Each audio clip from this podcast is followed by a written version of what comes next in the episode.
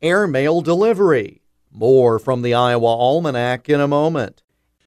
The Hoover Presidential Foundation invites you to an unforgettable evening of inspiration and dialogue at our annual celebration banquet featuring Condoleezza Rice, October 27th at the Doubletree by Hilton in Cedar Rapids. Table sponsorships are now open with a variety of recognition levels, including an exclusive VIP reception and photo with Dr. Rice. But don't delay. Table sponsorships are expected to sell out quickly. Reserve yours now at hooverpresidentialfoundation.org. The magic of airplanes in the early part of the 1900s captivated Americans. To be able to see men and women fly machines long distances was amazing.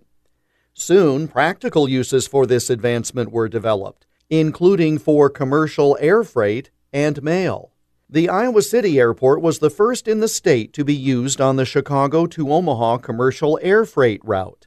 The first consignment was reported on January 8, 1920, when 400 pounds of mail made its way to Omaha, along with the meat for a banquet in honor of General John Pershing. The transcontinental airmail service route was completed later that same year, extending westward through Omaha, Cheyenne, Salt Lake City, and Reno, on its way to San Francisco. On September 8, 1920, the first sack of airmail delivered by a military pilot arrived in Des Moines, part of the new transcontinental route. Today we send electronic messages in seconds, but the wonders of airmail were still new when the first sack of mail was delivered in Des Moines on this date in 1920. And that's Iowa Almanac for September 8th. There's more online at iowaalmanac.com.